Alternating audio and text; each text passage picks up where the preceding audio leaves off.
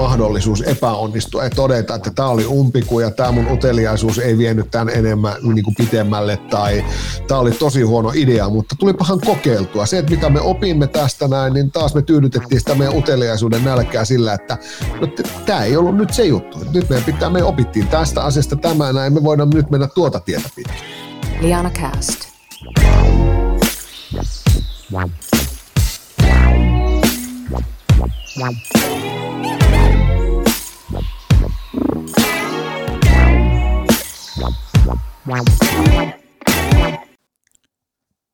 Tervetuloa jälleen Lianakästin matkaan, hyvä kuuntelija. Minun nimeni on Harri Niskala, olen tämän ohjelman isäntä. Tällä kertaa vieraanani on diilistä tuttu Petri Matero ja ristin hänet tuossa heti haastattelun alkuun markkinoinnin ja myynnin erikoismieheksi ja Petri otti tuon tittelin erittäin mielellään vastaan. Meillä oli erittäin polveileva keskustelu ja paljon hyvää asiaa kaikille asiantuntijatyössä toimiville.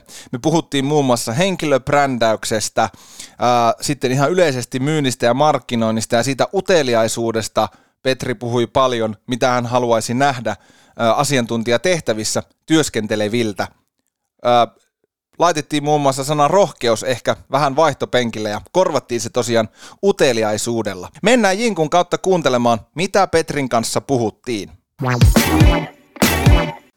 Liana Kästin vieraana diilistäkin tuttu myynnin ja markkinoinnin. Voisiko jopa sanoa, että erikoismies Ää, Petri Matero, moro.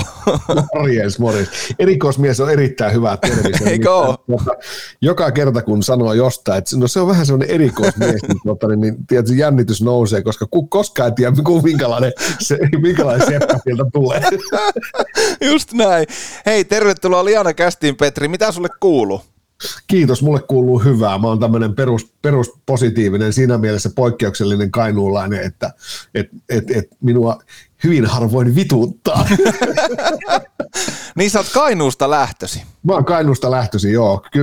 10-11 vuotta sitten suunnilleen tuota, niin muuttelin, muuttelin Kajaanista Helsinkiin ja sitten Ullanlinnan kautta Alppilaan ja Alppilan kautta Tapanin Vainiolle, missä nyt tuota, niin viimeiset 8-9 vuotta asuttu tässä.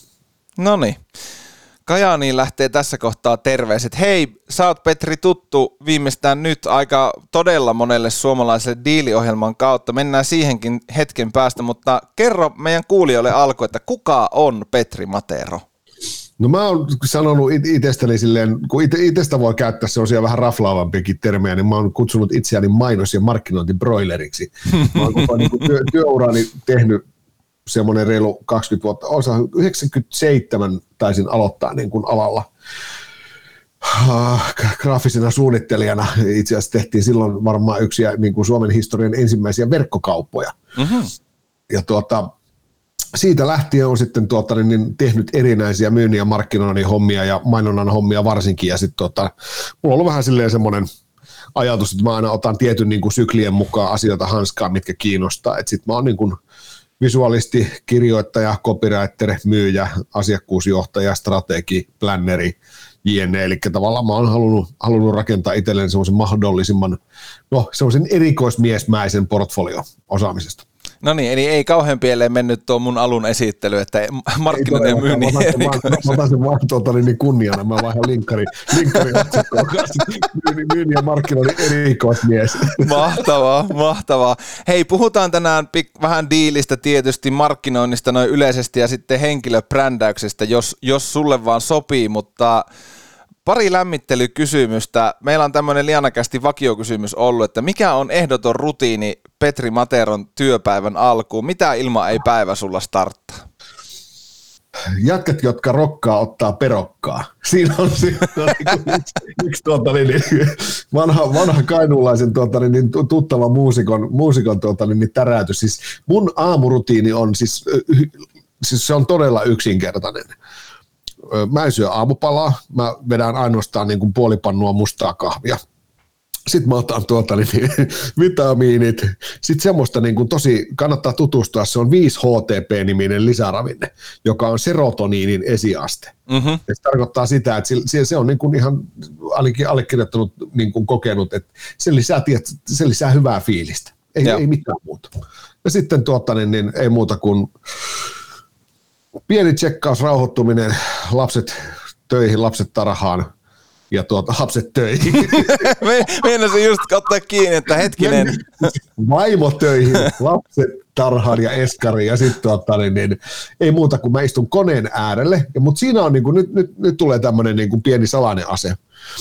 Mä, mä oon aikoinaan tuossa ajanut kilpaa fillarilla. Mä opin siitä urheiluhommista silleen mielikuvaharjoitteiden merkityksen. Tiedätkö, tiedätkö, mulla on semmoinen homma, kun mä istahan koneen ääreen, mä käynnistän sen, mä painan, mulla on läppäri ja sitten mulla on iso näyttö. Mä painan yhden kerran enter, tota, välilyöntiä ja näytöt syttyy ja sitten mulla on tuota, niin, niin Mäkissä on sormenjälki tunnistuksella lähtee koneet käyntiin. Mulla on sillä hetkellä tulee semmoinen olo, ja mä sanon itselleni se henkisesti, että tiedätkö, että Pete, sä voit tehdä näillä vehkeillä ihan mitä vaan. Ja sen jälkeen niin kuin alkaa rock'n'rolli. Se, se, on, se, on, se on yksi pieni juttu, mutta se toistuu alitajuisesti joka ikinen aamu. Tuosta voi varmasti ottaa moni koppia. Että tavallaan... Varsinkin siinä lasten töihin niin. Tuosta kun mä painan tota touchpadia, niin lapset lähtee töihin. Joo, tää on varmaan, tää on nyt, nyt on hyvä, hyvä energia molemmissa päin linjoja ja, ja tota, kuuntelijalle tiedoksi, että näemme tällä hetkellä toinen toisemme Google Meetsin kautta, joten tota, ei aivan tarvitse pelkän puhelinlinjan kautta tätä vetää. Hei tota, Petri, kerro vähän sun polusta myynnin ja markkinoinnin parissa. Minkälainen se on ollut?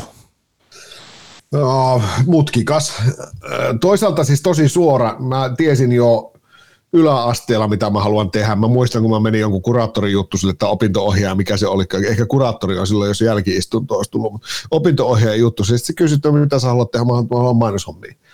Niin siitä, siitä se niin kuin periaatteessa lähti se juttu, että ei, ei siinä ollut niin kuin kyse, kyseltävää. Ja sitten tuota, niin, niin, mähän on tämmöinen niin kuin periaatteessa oppikirjaesimerkki eh, mainosalalle tulleesta tyypistä, joka niin kuin kävi semmoista niin kuin tiettyä alan koulua, mutta mut napattiin sieltä kesken kaiken sitten suoraan jo niin kuin töihin.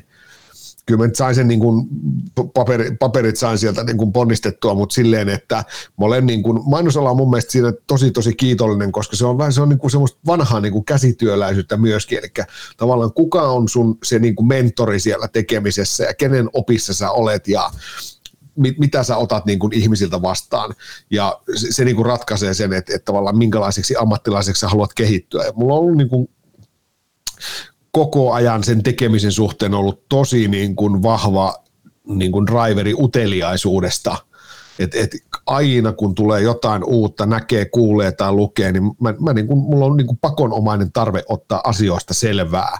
Se ei tarkoita sitä, että pitää lähteä porautuu johonkin niin kuin tosi tosi syvälle, mutta se tarkoittaa sen, että, että, että, että mä oon niin kuin jälkikäteen, se on osittain ollut varmaan vähän jopa tiedostamatonta, mutta semmoinen niin kuin todella laajan ja kattavan yleissivistyksen, mutta myöskin syvätiedon niin kuin hankkiminen, jotka mä oon niin kuin kokenut, että näistä on hyötyä sekä mulle henkilökohtaisessa elämässä, mutta varsinkin ammatillisesti.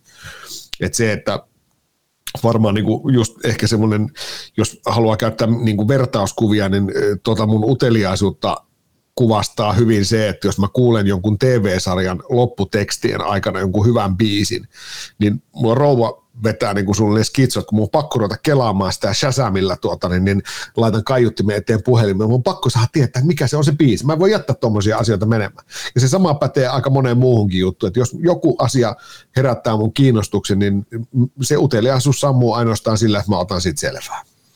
Pakko heittää tähän kohtaan yksi lämmittelykysymys vielä, kun mainitsit on, että on pakko saada selville, että mikä biisi soi lopputekstin aikana. Mikä on viimeisin biisi, jonka on Shazamilla bongan?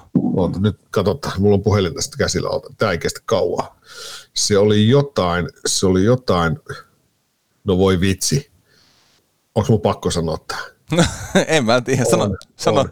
on pakko sanoa, siis ei tätä jumalista. Tämä on siis Sami Saaren naisen kanssa.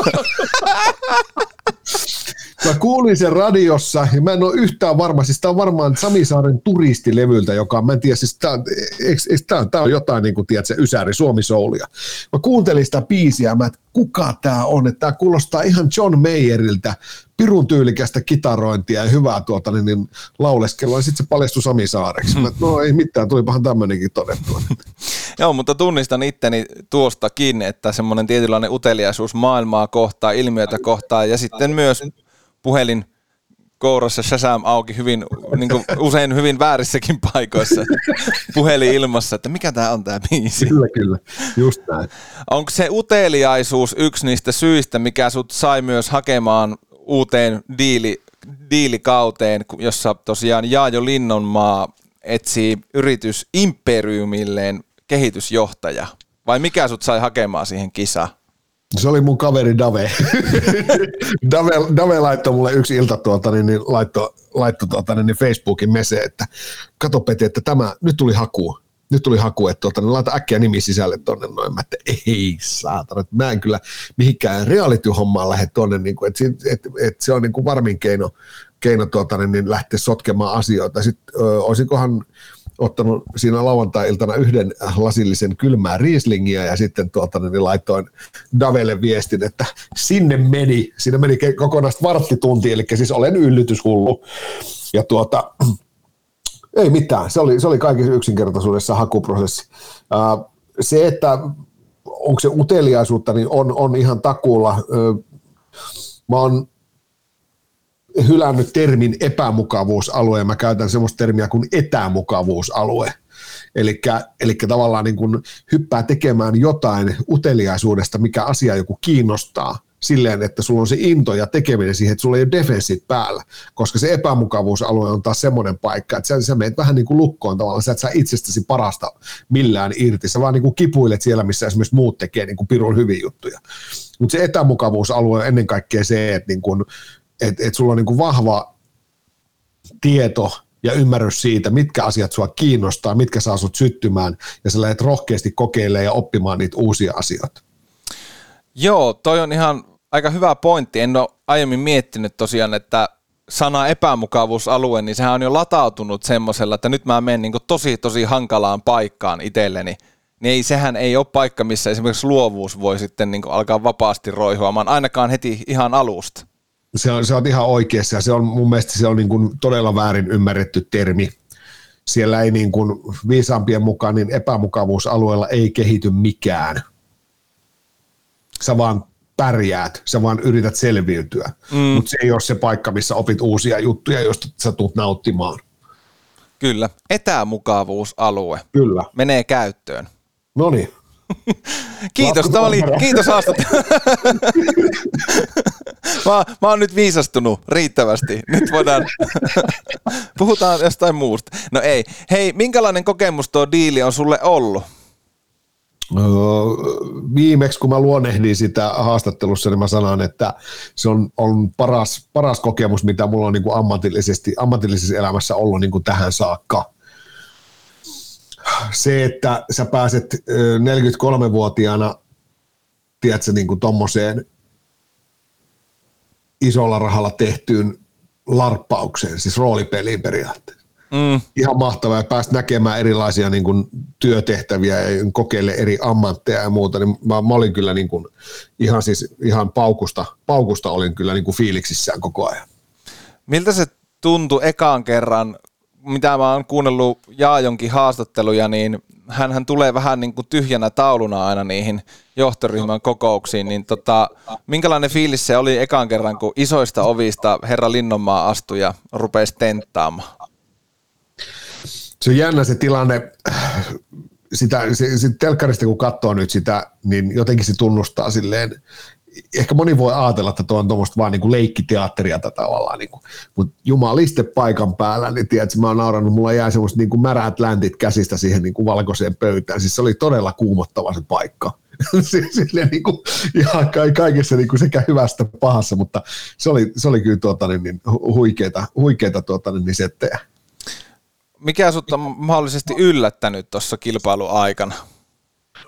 Se, että miten ihmiset on ottanut sen vastaan, miten toi on ensimmäistä kertaa, niin kun toi on ollut nyt maanantaisin ollut esimerkiksi linkkarissa niin kuin iso puheenaihe, miten, miten kannustavia viestejä on tullut täysin tuntemattomilta, miten oma niin kuin verkosto ja koko se niin kuin fiilis on lähtenyt kehittyä, niin se on ollut jotain semmoista, että en, en olisi niin kuin osannut arvata.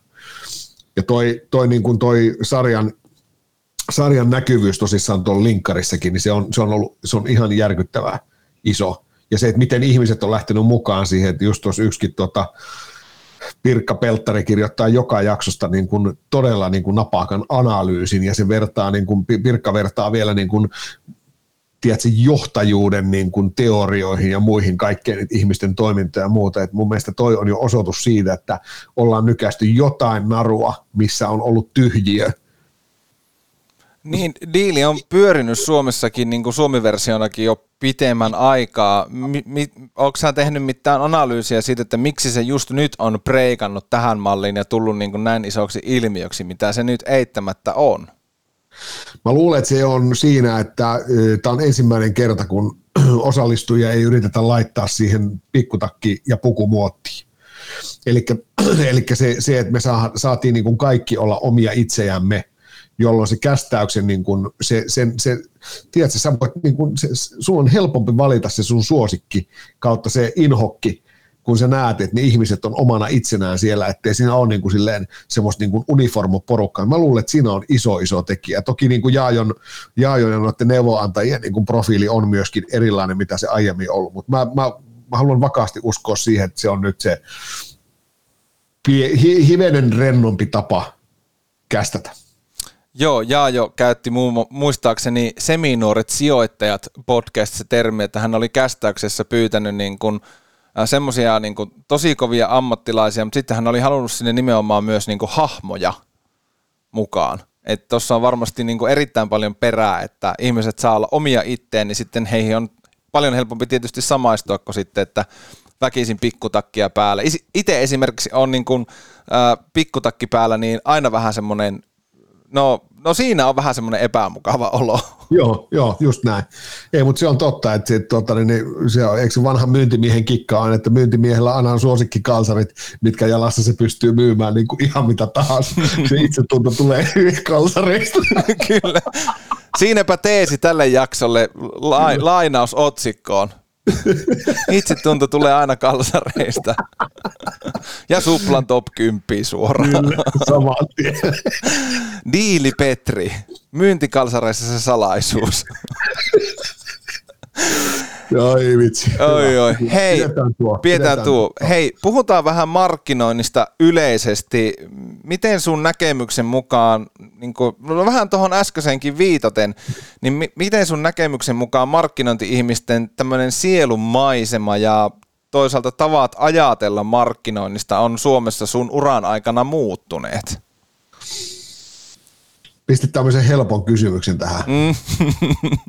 no mä luulen ihan ensimmäisenä on se, että nyt me ruvetaan pikkuhiljaa näkemään se markkinointi niin, kuin niin isona kokonaisuutena, laajana funktiona, mitä se niin kuin aidosti oikeasti voi olla. Koska se, että vielä tästä niin kuin muutama vuosi taaksepäin vieläkin puhutaan sille, että markkinointi on jollain tavalla niin kuin synonyymi mainonnalle tai markkinointiviestinnälle, vaan se, että kun niin kuin tarpeeksi laajasti ajateltuna, niin markkinointi on periaatteessa kaikkea ja mä, mä oon taas semmoinen, niin kuin, se, semmoinen erikoismies, että mä jopa niin kuin, haluaisin niputtaa sen myynninkin siihen markkinoinnin kanssa samaan nippuun. Koska te, te, se niin kuin, on vaan tullut niin monta kertaa vastaan, että ilman, ilman sitä niin kuin yhdistämistä niin asioita tehdään niin kuin todella tavallaan polarisoituneesti vaakakuppien niin kuin toisilla laidoilla.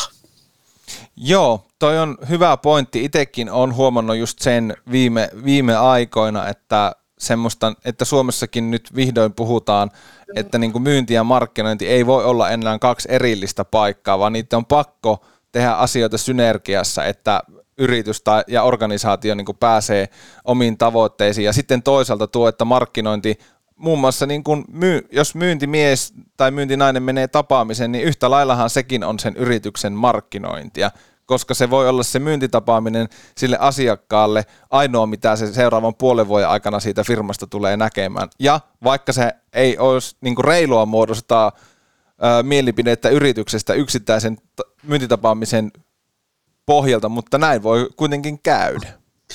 Tässä kannattaa, mä olen pyöritellyt ja niin kuin käyttänyt tämmöistä, niin kuin, minkä mä kuulin, tai, tai niin kuin tuli keskustelussa yhden mun hyvän tuota, myyntijohtaja tutun, tutun kanssa, tuota, niin syvän, syvänteen Petrille terveisiä vaan, niin se, että, että myyjän tehtävä ei ole luoda lisäarvoa, myyjän tehtävä on viestiä lisäarvoa. Ja sitä arvoa, mitä se yritys tuottaa, mitä ne palvelut tuottaa. Tämä on mun mielestä semmoinen tärkeä niin kuin oppi, koska tämän ajatuksen oivaltaa, niin myöskin näkee se, että jumalista tämä myyntityöhän on osa markkinointia, markkinointiviestintää ja sitä niin kuin tapaa, millä meidän yritys kertoo itsestään asioista muille jolloin me yhtäkkiä huomataankin, että se arvo luodaan jossain muualla kuin siinä myyntihetkessä. Meillä ainoastaan meillä pitää olla työkalut ja taidot ja kyvykkyydet ja puhelahjat ja tiedättekö, käsien heiluttelulahjat ja kaikki mahdolliset niin kuin mielikuva, mielikuvien luomisen niin kuin keinot käytössä, että me pystytään viestimään se arvo. Mm. Ja sen takia niin kuin myyjä on enemmän viestiä kuin arvontuottaja. Ja tämä on nyt siis asia, mitä Suomessakin ruvetaan pikkuhiljaa ymmärtää. No aina on kiva verrata varsinkin suureen ja mahtavaan Amerikan mantereeseen, mutta kyllähän siellä semmoinen niin kuin, asiakassuhteista huolehtiminen vähän niin kuin ihmissuhteena muiden ihmissuhteiden joukossa, niin onhan se siellä paljon niin kuin enemmän DNAssa, mitä se meillä on niin kuin koskaan ollut. Ehkä nyt pikkuhiljaa, kun maailma ja globalisaatio tuo maailman lähemmäksi, niin ehkä täällä Suomessakin – ymmärretään se, että sen asiakkaan vieminen vaikka jääkiekkopeliin voi olla paljon tärkeämpää kuin se, että paljonko se tuote nyt maksaa. Se on juuri näin. Juttelin tuossa viime viikolla yhden mun uh, henkilö, henkilöbrändi asiakkaan kanssa, ja siinä oli myös tämmöinen niin kuin tilanne, että oli, asiakas oli viety, viety tuolta niin, niin konserttiin, ja sieltä oli niin kuin lähtenyt syntymään sit se asiakassuhde ja muuta. Et, et, et, Tämä jotenkin tuo myyntikin pitää ajatella silleen niin kuin No mun mielestä myynti ja markkinointi aika pitkälle ne on niin kuin sinänsä hauskoja niin kuin taiteenlajeja, koska ei, et, et, et tavallaan ei ole sääntöjä. Mm. On toki niin kuin osoitettu, että on jotain niin kuin keinoja ja käytäntöjä, jotka on niin kuin toimivia ja ajan mittaan ne on niin kuin todistettu toimiviksi, mutta se, että kun meillä on jokaisella, jotka tekee myyntiä ja markkinointia, niin meillä on periaatteessa niin kuin täysin vapaat kädet lähteä kehittämään sitä, miten me halutaan tehdä.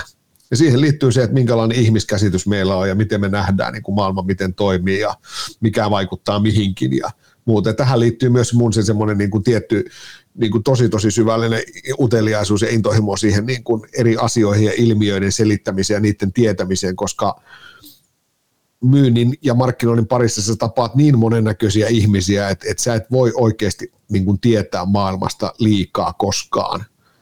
Mitä enemmän sä pystyt niin kuin tarttumaan niihin pieniin täkyihin, mitä sä saat sieltä, niin se helpompi sulla rakentaa sitä luottamusta ja olla aidosti kiinnostunut toista kohtaa. Sillä on, sillä on tosi iso merkitys sen homman sujumisessa. Itsekin kun on siunattu puhelahjoilla ja, ja semmoisella niin kuin halulla olla esillä, niin kyllä mä ainakin niin kuin muistan omasta urastani, kun tein enemmän töitä myynnin parissa niin kuin B2B-puolella, että jos mä menin vaikka lätkämatsiin mun asiakkaan kanssa, niin en mä edes sitten välttämättä sen lätkämatsin jälkeen enää edes ajatellut häntä asiakkaan, vaan enemmänkin ehkä semmoisena niin hyvänä tuttuna kautta jonkun asteisena kaverina, niin on se ihan eri tavata häntä ja niin kuin miettiä niitä juttuja, kun sä voit sitten niin kuin puhua kuin kaverille, että mitä niin kuin kannattaisi ehkä tehdä. On, on. On ihan, ihan on täysin oikeassa tuossa.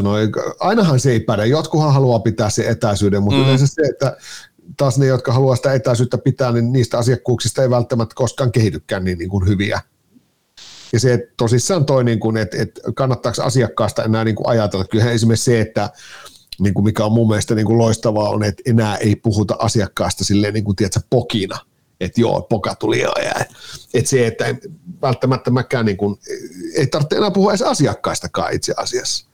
Niin, tai puhutaan, ihan, että niin, sen niin, ja sen yrityksen se ja se henkilö enemmänkin. Niin, just näin. Ja sitten se, että tehdään yhteistyötä, on yhteistyökumppaneita. Sekin on niin kuin jo tavallaan syvällisempi juttu, että jos sä asennoudut siihen, että tässä on tehdä, te, tehdään yhdessä hyviä asioita, niin sillä on vielä eri niin kuin konnotaatiot kuin siinä, että sulla on asiakas, jolle sun pitää myydä jotain. Sä sanoit tuossa hetki sitten tuosta, että, että tavallaan niin kuin myynnissä ei ole ja markkinoinnissa ei ole niin kuin pitäisi ajatella, että ei ole niin sääntöjä. Miten sä näet semmoisen kulttuurin, että jos myyjät organisaatiossa niin pakotetaan tiettyyn muottiin ja vaikka pahimmillaan tiettyyn pukukoodistoon, niin eikö se ole vähän niin, että se voi, niin kuin, vaikka se olisi niin kuin johdon mielestä tosi hyvä idea, mutta sitten siinä, mitä puhuttiin tuossa alussa vaikka diilin suhteen, että jos se ei ole sille henkilölle luontaista olla vaikka palaverissa puku päällä, niin sehän on niin kuin, voisi itse ainakin ajatella, että se on erittäin vaarallinenkin tie jopa. Niin, tossahan, totahan pitäisi mitata sillä, että miten ne performoi ne tyypit sitten. Ja toki toki riippuu niin. alasta, että riippuu tietyt alat on konservatiivisempia kyllä. Kyllä. Et se, että sittenhän on eri asia se, että jos sä tiedät, että sä oot tulossa johonkin tyyliin jenkkiläiseen konsulttifirmaan, niin sä tiedät tasan tarkkaan taas sveitsiläiseen pankkiriliikkeeseen, niin sä tiedät, että sulla pitää olla tummasininen puku. Se on se uniformu. Mutta sitten taas se, että jos näitä ruvetaan niin kuin kesken kaiken muuttamaan, niin voi olla tosi hankala saada ihmisiä, niin kuin, että, että mekin tässä istuttaisiin tuota, niin money jacketit päälle, voitaisiin ke, niin ke, keksiä tämän jutun tynkään, niin ei, se, se, ei vaan niin kuin toimi. Mm. Mutta joo, kyllä, on ihan, joo, sulla on pointti kyllä tuossa noin. Hei, markkinointi ja mainonta niin kuin perinteisemmässä muodossa, jos mietitään, niin miten toi rohkeuspuoli, siitäkin aina tykätään paljon puhua, niin mikä sulla on Petri näkemys, kuinka rohkeita me suomalaiset ja organisaatiot Suomessa on nykyään omassa markkinoinnissa ja mainonnassa? Uskalletaanko olla uteliaita? Toi on varmaan semmoinen, mä oon pikkusen niin kuin saan allergiaa siitä, kun puhutaan niin kuin mainonnan ja markkinoinnin suhteen niin kuin rohkeudesta. Mun mielestä on rohkeata syöksyä niin kuin, tiedätkö, palavaan taloon pelastaa kissanpentuja. Ymmärrän, se, saan pointista et, kiinni. Niin, että et, et, et, se, että uskallat sä laittaa Hesarin etusivulle jonkun niin kuin semistin niin kuin raffin otsikon, niin se, että se mun mielestä se niin kuin, hyvin monesti, kun puhutaan rohkeudesta markkinoinnin yhteydessä, niin se latistaa sen rohkeuden, niin kuin, rohkeustermin. Se, että uteliaisuus, okei, sä sanoit, että on hyvin, mun mielestä toi on, niin kuin, että ollaanko Suomessa niin kuin tarpeeksi uteliaita markkinoinnin suhteen? Ei varmasti olla aina pystyisi olemaan uteliaampia, aina pystyisi lähteä kokeilemaan niin kuin oivaltavampia juttuja, mutta jotenkin mä haluaisin rauhoittaa sen niin kuin roh- rohkeusjutun jonnekin muualle, kun se helposti menee siihen, tiedätkö, että oi vitsi, että tuli rohkea veto, että me tehtiin tämmöinen juttu ja käytettiin tämmöistä kuvaa tai muuta, jolloin se rohkeus muuttuu itseisarvoksi. Mutta jos sä olet oikealla tavalla utelias, ja sä opit siitä asiakkaasta ja sun kohderyhmästä jotain semmoista, mitä muut ei ole hoksannut, koska ne ei ole jaksanut kaivaa tavallaan sitä pintaa syvemmälle, niin silloin me puhutaan siitä, että sä olet aidosti jonkun ihmisen niin kuin ymmärtänyt sen mindsetin ja sen mekaniikan. Mikä on se sun oman tuotteen ja palvelun äärimmäinen lisäarvo ja hyöty, jonka sä pystyt tarjoamaan asiakkaalle. Ja sitten kun sä olet ollut tarpeeksi utelias, sä oot kaivannut sen, niin sit sä oot ollut niin kuin just oikeassa. Mutta se, että rohkeus niin kuin rohkeuden vuoksi, niin ah, en tiedä, antaa olla.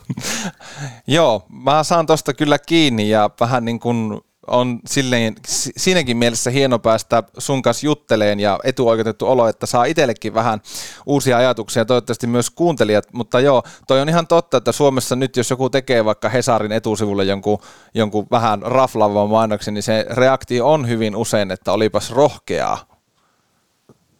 Niin, juuri näin. Se, että mitä se niin kuin aidosti olisi niin rohkeata, niin voisi, en mä tiedä mun mielestä rohkeutta vaati se, että tuota, niin, niin osattaisiin ajatella sitä omaa bisnestä ja niin kuin, miettiä sitä koko markkinoinnin niin kuin kannalta ihan jotenkin täysin toisin päin. Mm. Onpa se sitten kyse hinnoittelusta tai jakelutiestä tai jostain muusta. Ne on mun mielestä niin kuin rohkeita tekoja, kun me lähdetään niin kuin yritykset, ne jotka uskaltaa lähteä haastamaan sitä niin kuin vallitsevaa käytäntöä ja käytänteitä, mutta pelkästään niin markkinointiviestinnän suhteen se rohkeus, niin mä, mulla on hirveän vaikea syttyä siihen. Onko sun mielestä rohkeita sitten semmoinen, että jos lähdetään haastamaan vallitsemaan status quoa ja semmoista yleistä ajattelumallia, onko, äh, läpäiseekö se Petri Materon rohkeusseulaa? Uh, tässä on vähän sama homma kuin luovuudessa. On se, että joskus on luovinta olla niin kuin ei-luova ja tavallaan missä tahansa asiassa, markkinointiin, mainontaan, myyntiin liittyen, niin se, että mehän, meillä, me ollaan niin kuin erilaistumisen niin kuin kulttuurissa, eli että erilaistuminen on sitä, että sä teet asioita jollain toisella tavalla, mitä kilpailijat tekee, mutta sen toisella tavalla tekemisen pitää puhutella sitä sun kohderyhmää, koska muuten sä olet vain niin kuin rohkea tai innovatiivinen vain sen takia, että sä olisit, haluat olla rohkea tai innovatiivinen. Mutta se, että se, se niin kuin, miten mä sanoisin ton, että silloin kun pystyy haastamaan aidosti asiakasta palvelevalla tavalla ja kehittää uusia tapoja toimia, niin silloin, silloin ollaan mun mielestä ytimessä. Ja sitä tapahtuu edelleenkin liian vähän. Et se, että tässä varmaan on myös yksi syy, että se markkinointi ja myynti, kun ovat vielä erittäin niin kuin eri siiloissa monessakin organisaatiossa, niin ne, tavallaan ne markkinoinnin rohkeat teot ei koskaan siirry siihen arkeen, missä ne asiakkaat ostaa asioita. Ja se olisi vasta rohkeata, kun se välissä oleva siilojen seinä murretaan niin, että markkinointi ja myynti tekee yhdessä niitä uteliaita asioita. Toi on, toi on kyllä hy, hyvin sanottu ja itse niin kun tässä väistämättä alkaa miettiä, niin kuin sanoit tuossa, että välillä on luovaa olla olematta luova ja tavallaan, että hirveästi annetaan vinkkejä, niin vaikka, no nyt me ollaan podcast-haastattelussa ja nyt on niin kuin selvästi huomaa, että yritykset miettivät todella paljon, että pitäisikö heidänkin niin kuin brändin, brändityön puolesta tai musta syystä niin aloittaa oma podcast, niin huomaa vaan, että todella paljon jaetaan nyt vinkkejä, että miten teet tehokkaan ja hyvän yrityspodcastin, kun itse taas miettii, että voiko sitä, onko sekin vähän semmoinen asia, että ei sitäkään voi niin kuin loputtomin niin kuin keksiä sitäkään pyörää uudestaan. Se on just näin ja se, että et, et kyllähän säkin, niin kuin, sähän elät sitä todeksi, eli sun uteliaisuus ja niin kuin, kyky nähdä semmoisia asioita ja ilmiöitä, jotka kiinnostaa teidän asiakkaita, on sen hyvän podcastin niin kuin tavallaan sen koko sarjan ytimessä. Eihän sun tarvitse olla sen kummempi, sun pitää vaan ymmärtää, että se, se, niin kuin se mindset ja se mielen, se, se koko niin kuin tavallaan e-, elämä ja se bisnes siinä asiakkaan ympärillä mistä asioista se saa sellaista niin kuin arvoa ja lisäarvoa, että se pysyy teidän ohjelman parissa ja muistaa, että kuka ton ohjelman teki. Niin toi on, että sä et pääse tuohon millään muulla kuin olemalla tarpeeksi utelias. Kaikki muut on gimikkejä, kaikki muut listat silleen, teen näin, teet tuota.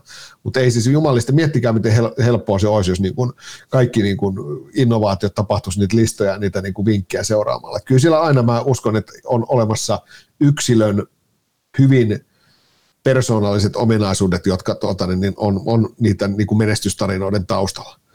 Tästä päästään nyt pikkusen vaan rönsyille tämä juttu, eikä pahastukoon, mutta tuota, jos me mietitään niin kuin, ö, bränditeorioita tai brändikirjallisuutta markkinoinnin saralla, niin mistä kumman syystä me joka kerta suunnilleen palataan aina niihin tiettyihin brändeihin, joiden taustalla on ollut joku poikkeuksellinen henkilö, joka on ollut poikkeuksellisen utelias näkemään asioita eri tavalla ja löytämään semmoista tietoa ja käsittelemään ja jalostamaan sitä semmoisella tavalla, mitä muut ei ole pystynyt tekemään jolloin me on jälkeenpäin lähetty. Vähän niin kuin jatsmusiikissa, että jatsmusiikki on niin kuin syntynyt, syntynyt tuota, niin 230-luvulla Jenkeissä, mutta ei, et se, on, se on lähdetty teoretisoimaan sen jälkeen. Joo, hyvä vertaus. Ja sitten vielä se, että nyt kun joku tekee niin kuin tosi hyvää jatsmusiikkia, niin sitten ruvetaan niin. hirveänä palastelemaan, että no mikä siinä oli hienoa. Ja tämä nyt rönsyilee todella paljon pahoittelut kaikille kuuntelijoille, mutta toi samahan pätee vaikka niin kuin – toi tavallaan vinkkien ja ohjeiden antaminen myynnissä ja markkinoissa. Kato, mä yritän niitä jotenkin ympätä Joo. tätä, mutta tavallaan niin se, että ylipäätään niin vaikka äh, jonkun, että no miksi joku brändi on menestynyt, niin voisi tavallaan ehkä verrata myös vaikka niin kuin levyarvosteluihin, että hirveästi ruvetaan analysoimaan ja tutkimaan sitä, kun ei voida vaan myöntää, että no ne, niillä nyt oli vaan joku X-Factor, mikä siitä nyt Kyllä. teki näitä, mutta se on varmaan myös osittain sitä, että kun ihmisten aivot yrittää löytää logiikan ihan kaikelle. Se on totta, ja sitten tiedätkö mikä tässä on niin kuin, mä oon itse kokenut semmoisen suurimman helpotuksen tunteen siinä vaiheessa, kun mä niin kuin myönsin ja tunnistin ja tunnustin itselleni, että A, kaikki yritykset, B, kaikki ihmiset, C, kaikki yritykset eivät välttämättä menesty. Tekivätpä ne ihan mitä tahansa. Niin. Kaikki, kaikki ei ole luovia, kaikki ei voi olla maailman parhaita. Ja tämä on niinku semmoinen, semmoinen juttu, että et, et, sitten sulla on niinku tosi siisti vaan niinku todeta, että vitsi, tämä ei ollut mun juttu, tämä ei ollut meidän juttu. Ei riittänyt jenga, eikä se, se, se, sekin on ihan ok, sitten kokeillaan jotain muuta asiaa. Mutta se, että et, et, et, et jos se, se ei ole niin kuin, se, syy, se, että jos me olemme olemassa tai yritys on olemassa tai joku tuote on olemassa, niin se ei ole tae siitä, että sille on tarvetta.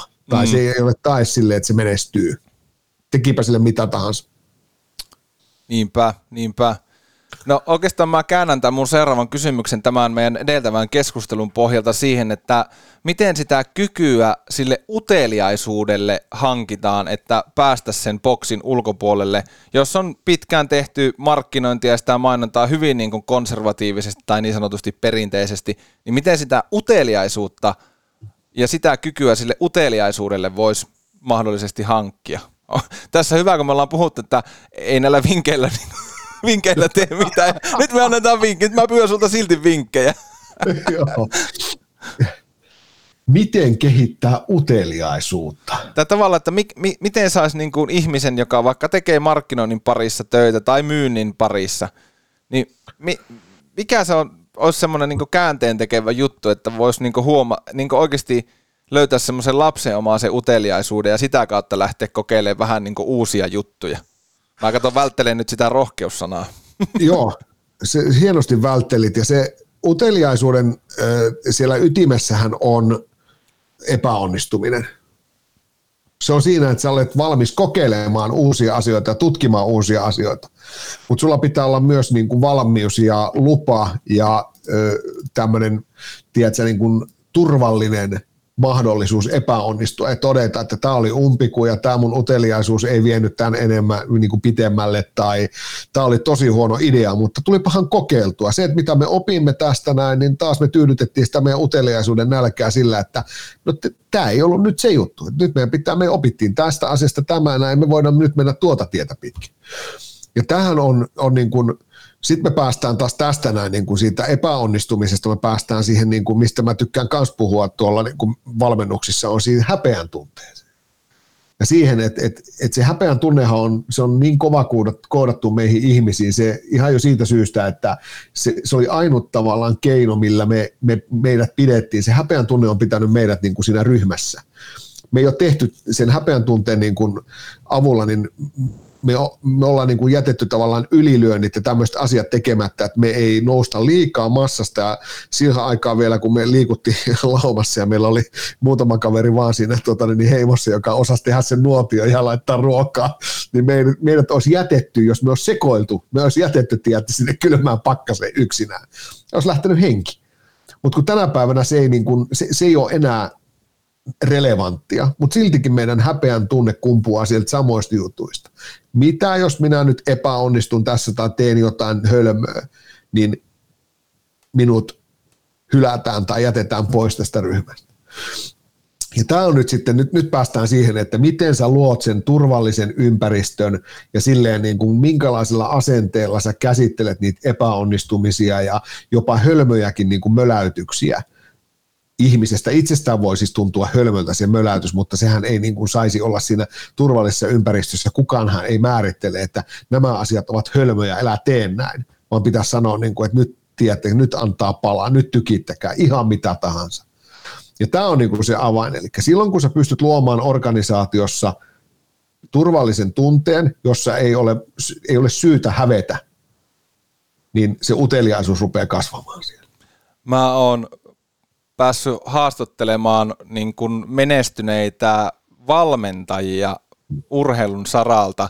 Ja se on kiva maailma verrata niin kuin yritysmaailmaa ja urheilumaailmaa, mutta on sitä mieltä, että siellä niin kuin on paljonkin yhtymäkohtia, mutta jos to, just tuo, ro, tai tuo niin kuin lupa epäonnistua on semmoinen, mikä on toistunut niin kuin menestyvien, menestyneiden valmentajien siinä filosofiassa, että luodaan meidän pukukoppiin, meidän vaihtopenkille semmoiset olosuhteet, että on ok, jos mokasit, kun kokeilit jotain juttua.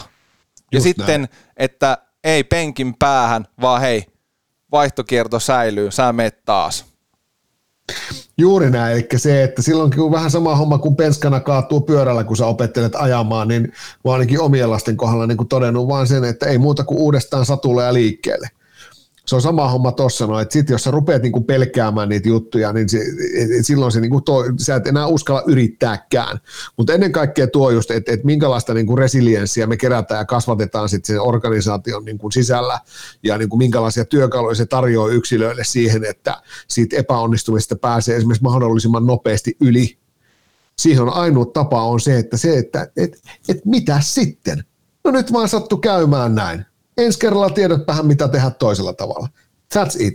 Ja homma on pyyhkästy pois. Et sitä tiedät, se ei jää sinne kahvipöytäkeskusteluihin, niin kuin, niin kuin, se, se jää se juoru kiertämään tai silleen niin kuin pomo kehityskeskustelussa muistuttaa niin kuin vuoden kahden jälkeen aina siitä, että muistatko silloin kerran, kun Niin, toi on ihan totta ja omassakin työssä niin kun tunnistan nyt niin kun kiusallisen paljon jopa itseäni ja omaa ajattelumallia, niin että kun jos tulee joku, ää, tapahtuu virhe, niin se ensimmäinen reaktio on että mitenköhän tämän saisi peiteltyä mahdollisimman pitkään ennen kuin myönnän. Huomasikohan kukaan?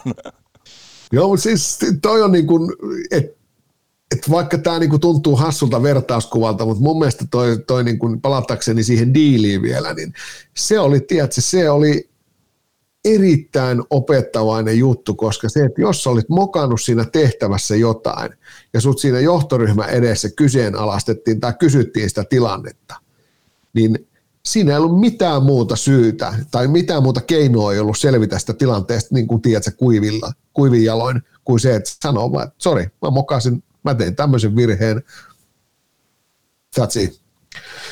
Ja tämä oli niin kuin, nämä on niin kuin loppupeleissä, näin kun nämä sanoin, nämä on itsestäänselvyyksiä, näinhän nämä pitäisi toimia, mutta edelleen se häpeän pelko, pirulauta, se pistää ihmiset tekemään. Siis se, että me voidaan uhrata sen virheen peittelyyn tai sen mustan maalaamiseksi, niin kuin val- kääntämiseksi valkoiseksi, niin me voidaan uhrata semmoinen energiamäärä, minkä avulla me olisi tehty kymmenen uutta yritystä – niin, tosi helppoa operoida nykyisessä vaativassa yritysmaailmassa ja markkinoinnin maailmassa kivikautisilla aivoilla. Just näin. Oikeasti. Ja siis kun Kainuusta itse on kotoisin, niin sitä ei ihan hirveän monta kymmentä vuotta ole, kun me asuttiin vielä maakuopissa siellä. Niin. Mietit, niin, kun mietitään siis sitä, että, että, että tavallaan niin kuin sata vuotta tästä taaksepäin, niin eihän, eihän meillä ole ollut muutama sukupolvi tässä välissä. Ja nyt meillä on, tiedätkö, niin kuin videopuhelu, kuvapuhelu on meillä tässä. Mm. niin, San, olisinpa niin. sanonut sen vaikka 20 vuotta sitten omille isovanhemmille, että hei, tiedätkö, että mä haastattelen tuommoista yhtä, yhtä markkinointi, markkinointityyppiä, niin meillä on tämmöinen videopuhelu, niin, niin just. johon ei itse asiassa vaadita edes puhelinlinjoja. Kyllä, sekin vielä. Ja tämä on niin kuin, monesti menee niin kuin, nämäkin asiat silleen, että, että en tiedä. Ehkä me odotetaan välillä itseltämme liikoja, mutta se, että et, et, olisi tosi tavallaan, siis mun uteliaisuus on just siinä, että et mä niin olen tykännyt miettiä ja niin kuin halunnut nähdä niitä asioita, että miksi me käyttäydytään sillä tavalla, minkä takia me käyttäydytään. Koska mm. se, on, se on ainut tapa myöskin niin kuin oppia markkinoinnin suunnittelua, että sä tiedät, miksi ihmiset tekee asioita, minkä takia ne tekee. Ja mitkä on semmoisia isoja drivereita päätöksille tai päättämättä, niin kuin, päätösten niin kuin tekemiselle. Juurikin näin. Ja tähän nyt disclaimerina todettakoon, jos tätä nyt joku esimiehestäni kuuntelee, että olen myöntänyt kaikki virheet, mitä, mitä on tehnyt, että ei mitään hätää. Mutta se on jännä, että se ensimmäinen reaktio on sille, että nyt varmaan niin kuin koko yritys kaatuu, jos mä nyt myönnän tämän virheen. Tärkeä huomio. Hei, tota, yksi asia, mistä mä Petri haluan sun kanssa vielä jutella, on henkilöbrändäys, niin puhutaanpa siitä. Ja mä itse asiassa nyt siteraan sun verkkosivuja, että okay. henkilöbrändäykseen ei riitä enää rasvaisen linssin läpi kuvatut selfiet, niin mihin ongelmaan tai haasteeseen sun tarjoama brändimanageri-konsepti konkreettisesti tarttuu? Siihen on yksi kysymys, miksi. Tuohon niin kiteytyy kaikki. Mä lähden sekä niin kuin noissa mun myynnin Rockstar-valmennuksissa, mutta myöskin sitten näissä niin kuin asiantuntijabrändien niin kuin se koko tarinan rakentamisessa on se, että miksi se ihminen tekee sitä, mitä se tekee. Ilman sen asian niin kuin sen, sen niin kuin syvällistä ymmärtämistä, niin mikään ei ole lähtenyt koskaan lentoon, vaan se oman niin kuin, ydindriverin ja sen niin kuin motivaatiomoottorin niin kuin polttoaineen, oman miksin löytäminen on, on ensiarvoisen tärkeä ja siihen käytetään yleensä niin kuin aika paljon aikaa, koska sitten kun se aukeaa, niin kaikki muut asiat rupeaa tuntua tosi tosi helpoilta. Joo, Joo. toi on aika, aika hyvin, hyvin kiteytetty ja rupesin itsekin vaan miettimään, että miksi olen tässä.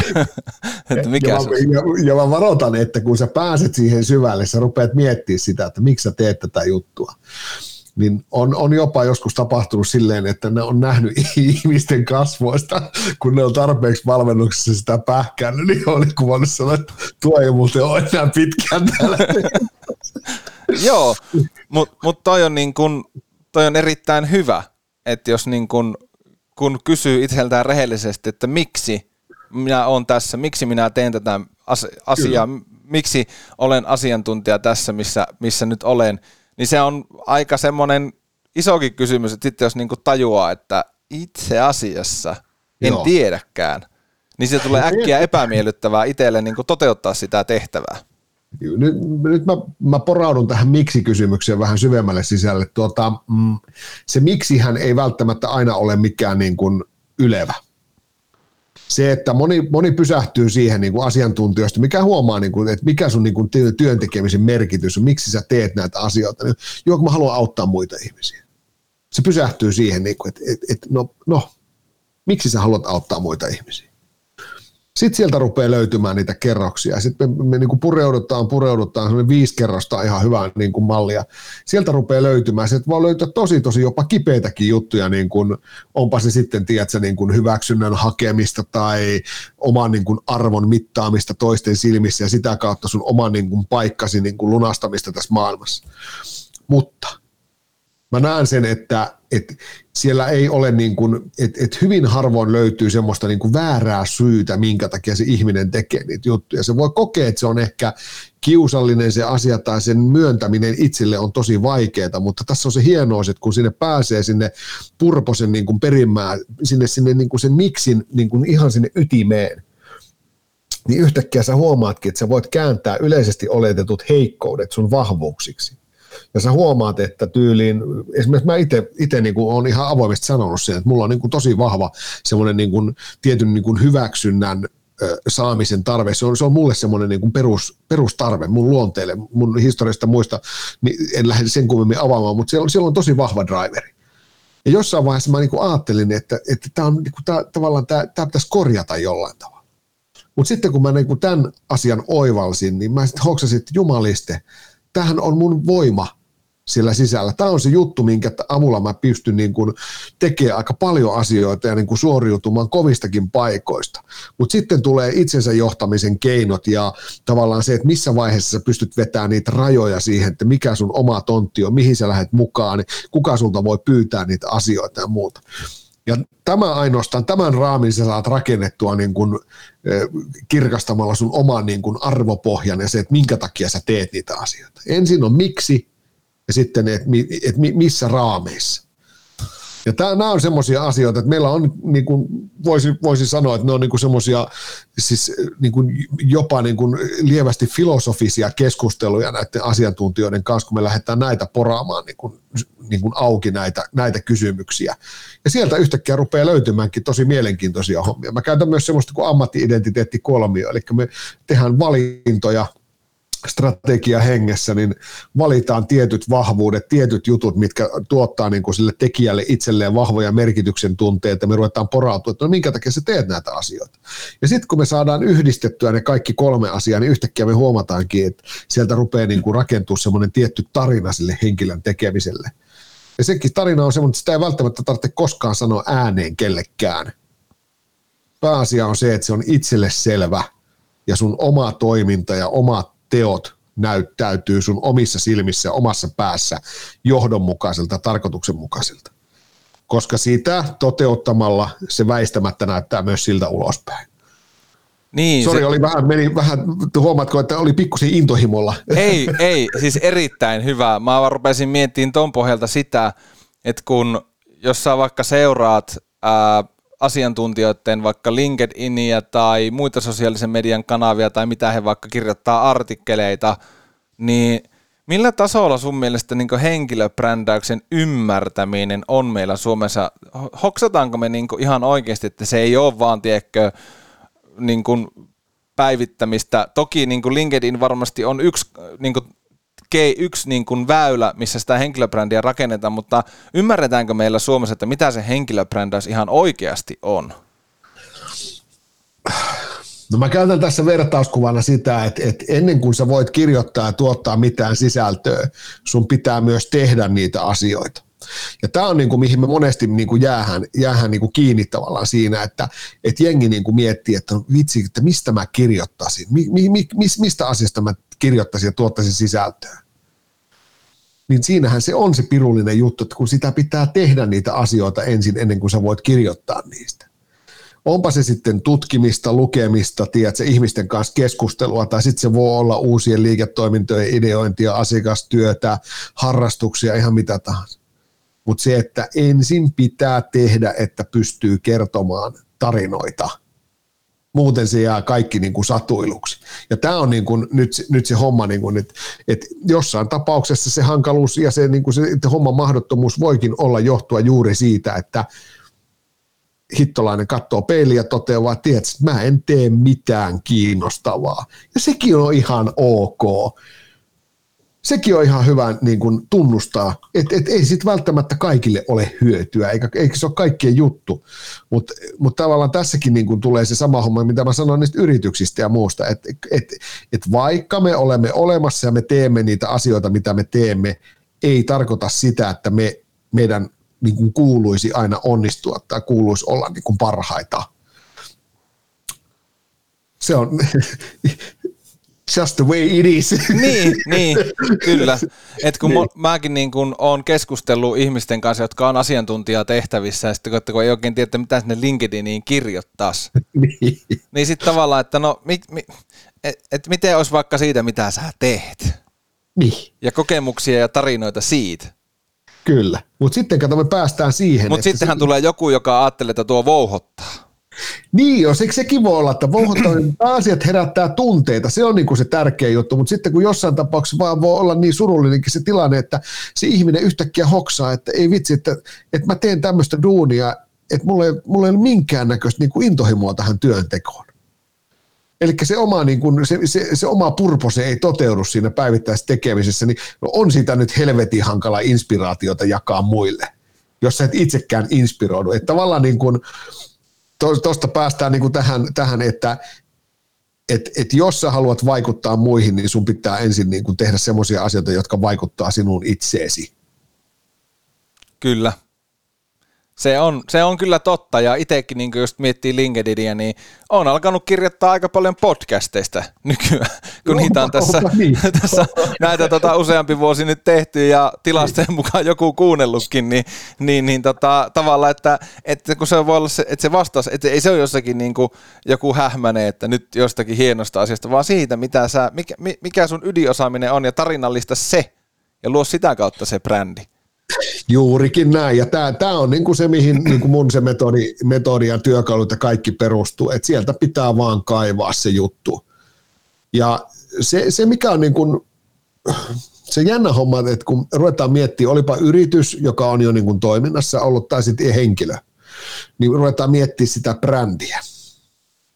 Niin mä uskallan väittää, että hyvin monessa tapauksessa jotenkin alitajuisesti lähdetään siihen prosessiin mukaan sillä fiiliksellä, että minä lähden nyt dokumentoimaan ja niin kuin purkamaan palasiksi sen, mitä minä olen.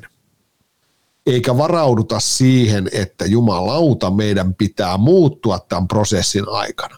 Tämä brändityö osoittaa ne puutteet, joita minulla ei vielä ole, vaan minun pitää hankkia lisää tietoa, lisää taitoja, lisää niin kuin brändipääomaa, jotta mä pystyn olemaan niin kuin täydellisesti se, mitä mä haluan olla.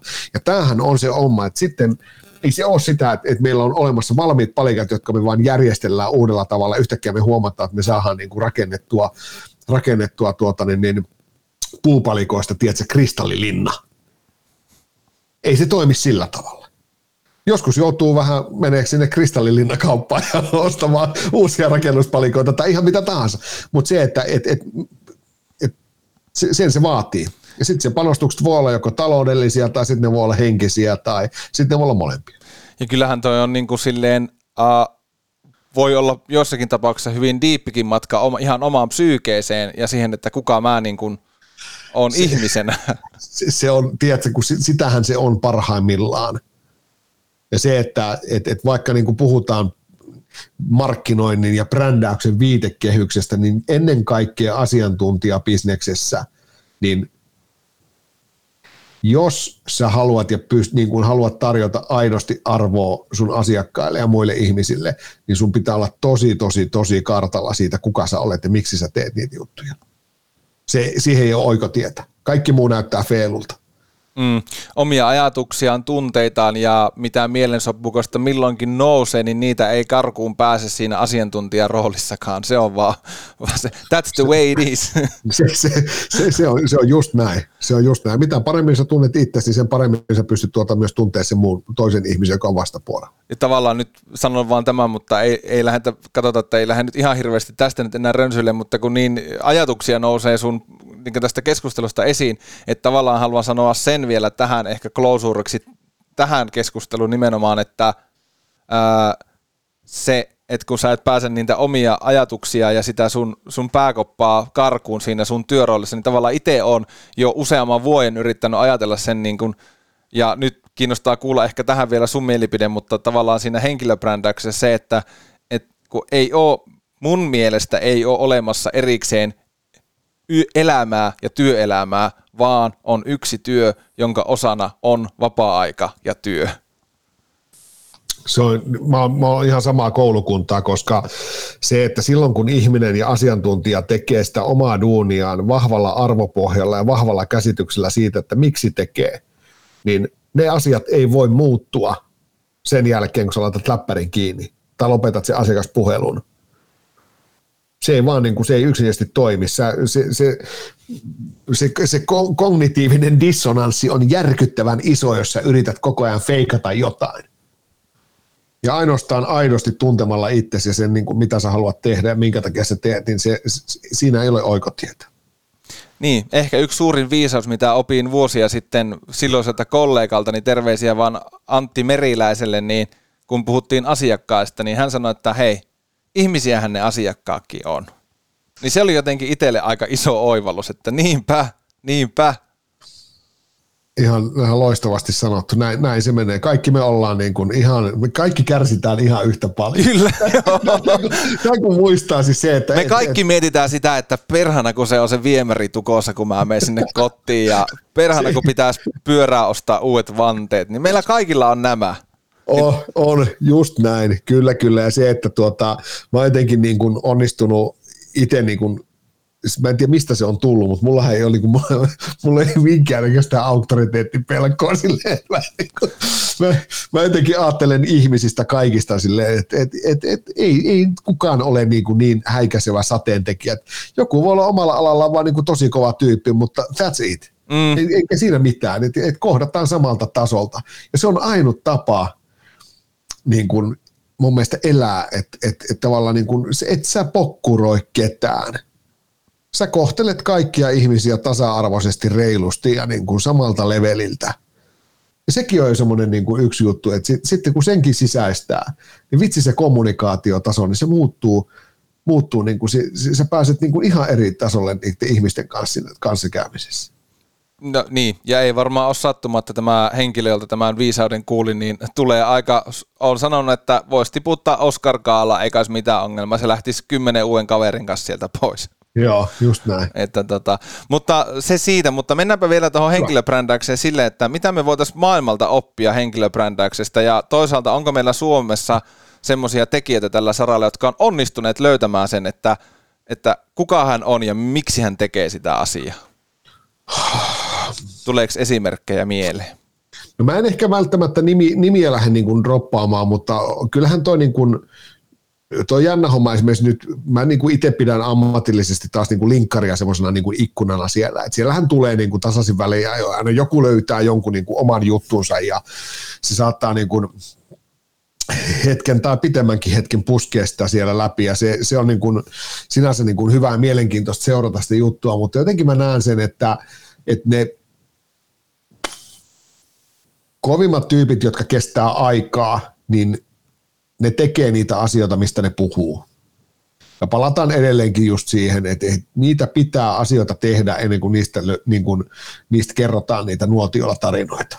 Ja se on se, se, on se tärkeä juttu, eli varmaan mä luulen, että ehkä se niin kuin tuolla Amerikan päässä ja niin kuin kansainvälisesti muutenkin, niin kyllähän seuratuimmat hahmot on semmoisia, jotka on saanut niin kuin omaa bisnestä jalansijaa tai sitten ne on niin kuin ymmärtänyt jostain asioista jotain muuta tai ne on tuotteistanut oman niin kuin valmennuksensa tai osaamisensa tai ihmiskäsityksestä tai muuta. Et, et, et, et jollain tavalla mä näen sen, että onnistuneet henkilöbrändit menee myöskin semmoisen tietyn kaupallisuuden ehdoilla, koska meidän pitää miettiä, minkä takia sä brändäät ittees. Sen takia, että A, sun tunnettuus kehittyy, sä herätät semmoisia mielikuvia, mitä sä haluat ja tunteita, mitä sä oot määritellyt kohderyhmässä, mutta miten sinua voi ostaa?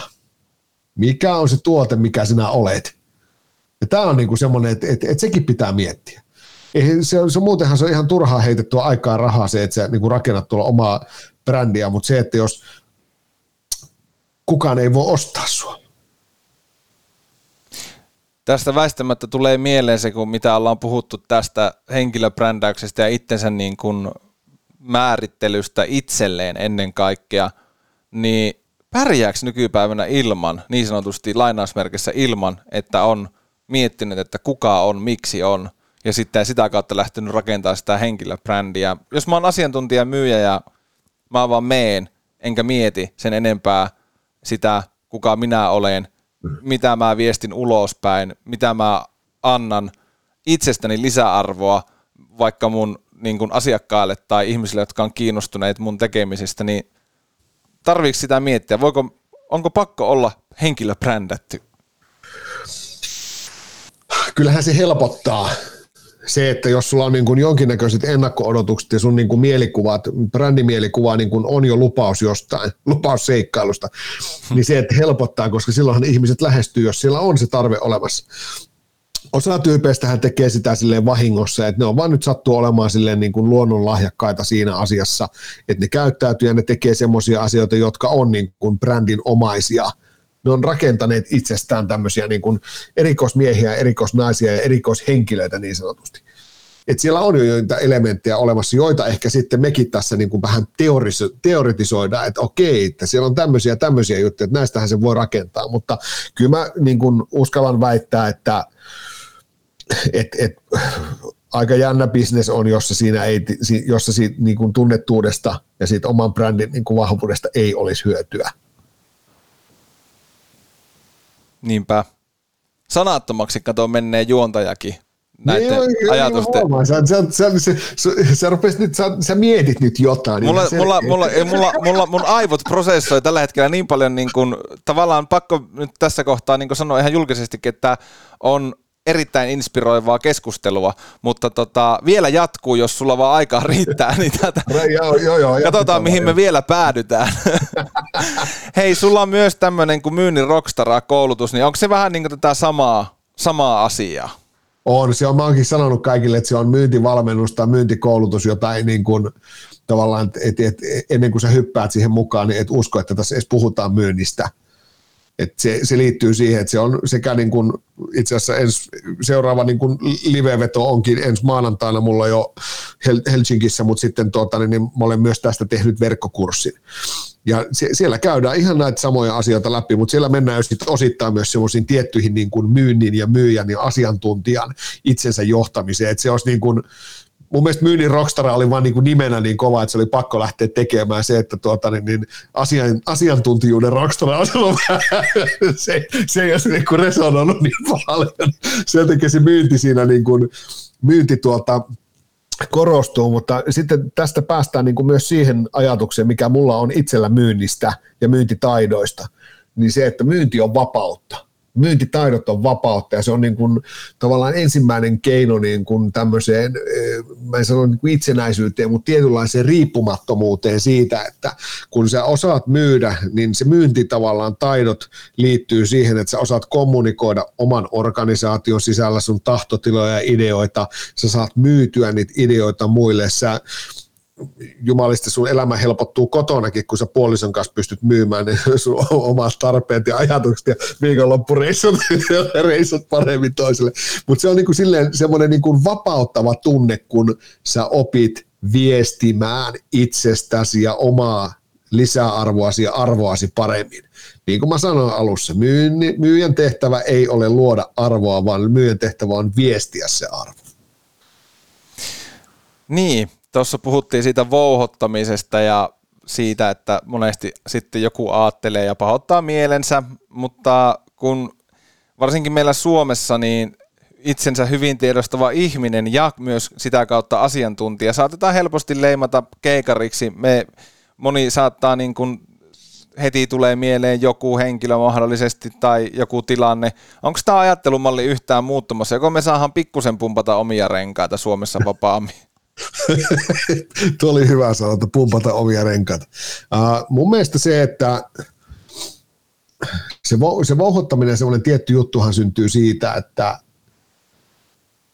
sä et vaan niin kuin hoksaa, mikä sun kohderyhmälle on merkityksellistä. Et se, että tuota, mä oon käyttänyt vertauskuvana sitä, että rikkinäinen levy, niin me kaikki tiedetään, mitä sille rikkinäiselle levylle tapahtuu. Se siirretään se neula siihen seuraavaan biisiin. Eli se, että, että kun sä puhut niin kuin omista asioista ja ajatuksista, niin pitäisi olla tosi niin kuin, niin kuin sisässä siinä sen kohderyhmän niin kuin tarpeessa siinä maailmassa, että mistä, mitä ne haluaa kuulla, minkä ne kokee arvokkaana ja se, niin kuin tavallaan se, se, se dialogin pitää olla aitoa, eikä se vaan, että sulla on joku tietty agenda ja sä luukutat sitä eteenpäin koska se luukutusmyynti ei enää toimi nykypäivänä, niin ei tuo, toimi myöskään luukutussisällön tuotanto. Ja tuossa on varmaan semmoinen asia ihan yritys- ja organisaatiotasollakin, mitä niin kuin toivoisi, että mietittäisiin, että mitä, mi, mitä me oikeasti halutaan niin kuin kertoa eri kanavissa itsestämme. Että se Kyllä. ei ole vaan niin kuin sitä samaa viestiä koko ajan. Se on, se on totta, ja sitten toihan vaatii sen, että silloin kun otetaan eri kanavia haltuun, niin se vanha viisaus on niin kuin medium is the message, on se, että se itse median valinta on jo viesti, oletko sä televisiossa, olet sä radiossa, olet sä suplassa, olet sä linkkarissa vai IGssä vai TikTokissa vai Fasessa, ihan missä tahansa, niin se, että jokaiselle kanavalle niin pitäisi jollain tavalla löytää se oma tonaliteetti, jota lähtee seuraamaan ja miettiä, että tässä kanavassa minä tavoitan nämä ihmiset, mitä mun pitää tehdä. Tästä on semmoinen yksi, yksi tarina tuota, niin, niin jenkkiläisen asiaajatoimiston johtajasta, joka niin kuin totesi, että jumaliste, että 95 prosenttia meidän asiakkaista niin kuin rakastaa golfia, niin miksi me ei tarjota siitä kiinnostavaa sisältöä meidän asiakkaille, eikä pelkästään siitä, että me puhutaan meidän palveluista. Ja tämä on niin semmoinen niin kiteytettynä se oivallus siinä, että ei sun tarvitse aina puhua bisneksestä. Kyllä ne ihmiset tietää, mitä sulta saa, mutta se, että miten sä pystyt sitä omaa niin kuin yhteistä diskurssia, semmoista tiettyä arvomaailmaa jakamaan, sun omia näkemyksiä sen sun asiakkaan kanssa niin tarkoittaa sitä, että se asiakkaalla on semmoinen fiilis, vitsi, ne on kiinnostavia. Nämä on, niin, me ollaan samalla levelillä. Tuo oli niin hyvin sanottu, piti laittaa etelleen merkintä aikamerkkiin, niin tästä saa leikattua hyvän klipin. Hyvä. Sillä hetkeksi huomioni siirtyi ihan nanosekunniksi tästä kamerasta sivuun. Pahoittelut siitä. No tässä mulla oli tarkoitus kysyä sulta lopu, lopuksi niin kuin vinkkejä, että miten ö, ensiaskel omaan asiantuntijabrändin kehittämisestä tai miten itsestään kaivetaan kunnon artisti first steps, mutta tavallaan tämän, mitä me ollaan keskusteltu, ja tämä on ehkä se hieno puoli podcastissa, että on se suunnitelma, mutta sitten keskustelu vie meidät johonkin eri suuntaan, niin mun mielestä mulla on vähän semmoinen olo, että tuosta nyt keskustelun aikana aika hyvin semmoisia niin kuin, että meillä on vaan semmoinen yksi vinkki, että mieti kuka olet ja miksi olet siinä työssä tehtävässä, mitä olet. Erittäin oh. helppo. On, on. ja sitten se, että ton päälle, kun se, että sitten kun sä saat sen selville, niin tee niitä asioita, jossa, niin kuin, jossa sulla, johon sulla on intohimo ja palo ja sen jälkeen vasta kerron niistä. Toi on niin kuin aika, aika selkeä niin kuin matka. Et, et silloin, silloin syntyy niinku siistejä juttuja ja silloin niinku syntyy sellaista sisältöä, että ihmiset niinku kiinnostuu. Ja yksi mikä on tärkeä homma on se, että et, et sekin pitää muistaa, että asiantuntijabrändit, aivan niin kuin yritysbränditkin, ne herättää tunteet. Ja mitä enemmän meillä on niitä polarisoituja tunteita, että oi vitsi mä rakastan ton tyypin, tuolla on niin siistit jutut. Ja sitten toinen pää on se, että ei mä en voi sietää sitä. Ja tämä on niinku se, että siinä keskellä on, niin kuin pidän aina semmoisen niinku käänteisen käyrän, ja sitten siinä keskellä on semmoinen niin kuin, mä olen englanninkielisessä valmennuksessa nimennyt sen hienosti Valley of Who Cares.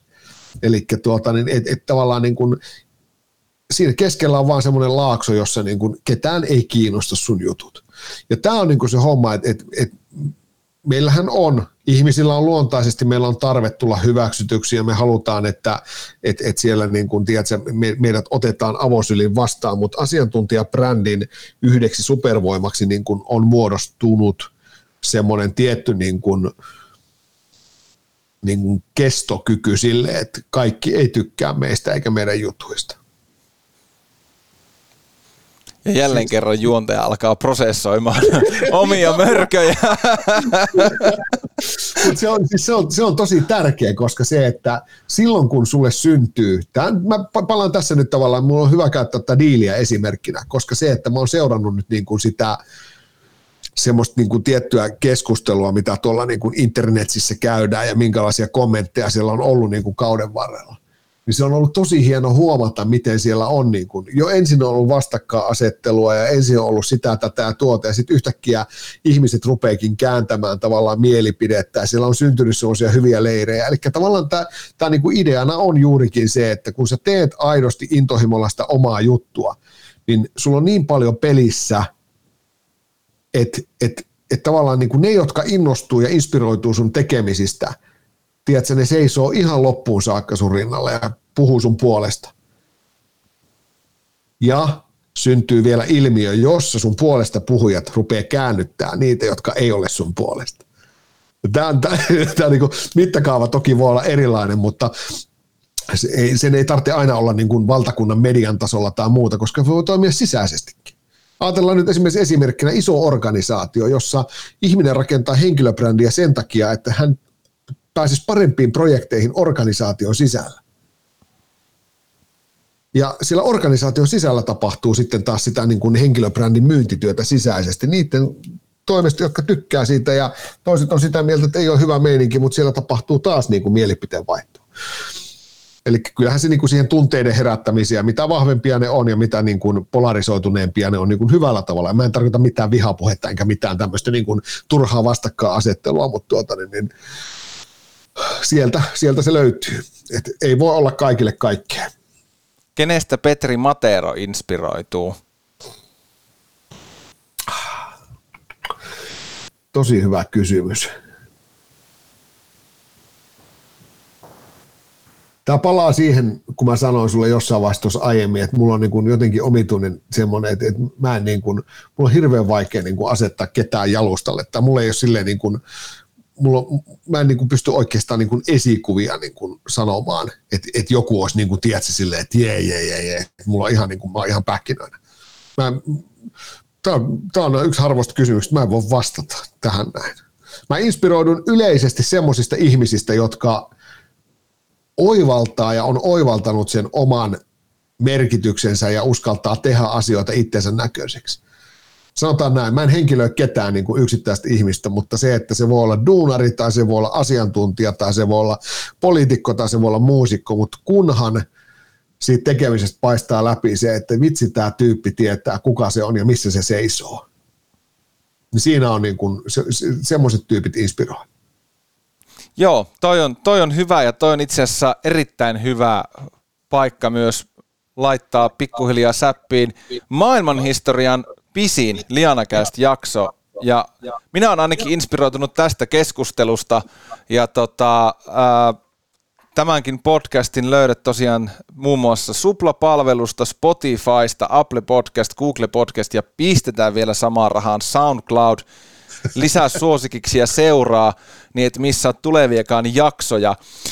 Hei, Petri Matero, kiitos isosti tästä tästä juttelutuokiosta ja kiitos, kiitos. vierailusta. Oli tosi, tosi tota, niin kiva turista. Aika meni kuin siivillä. Se on, se on parhaimmillaan podcastien teko on sitä. Mutta hei, kiitos kun kuuntelit ja perinteiseen tapaan, ei kun ensi kertaan.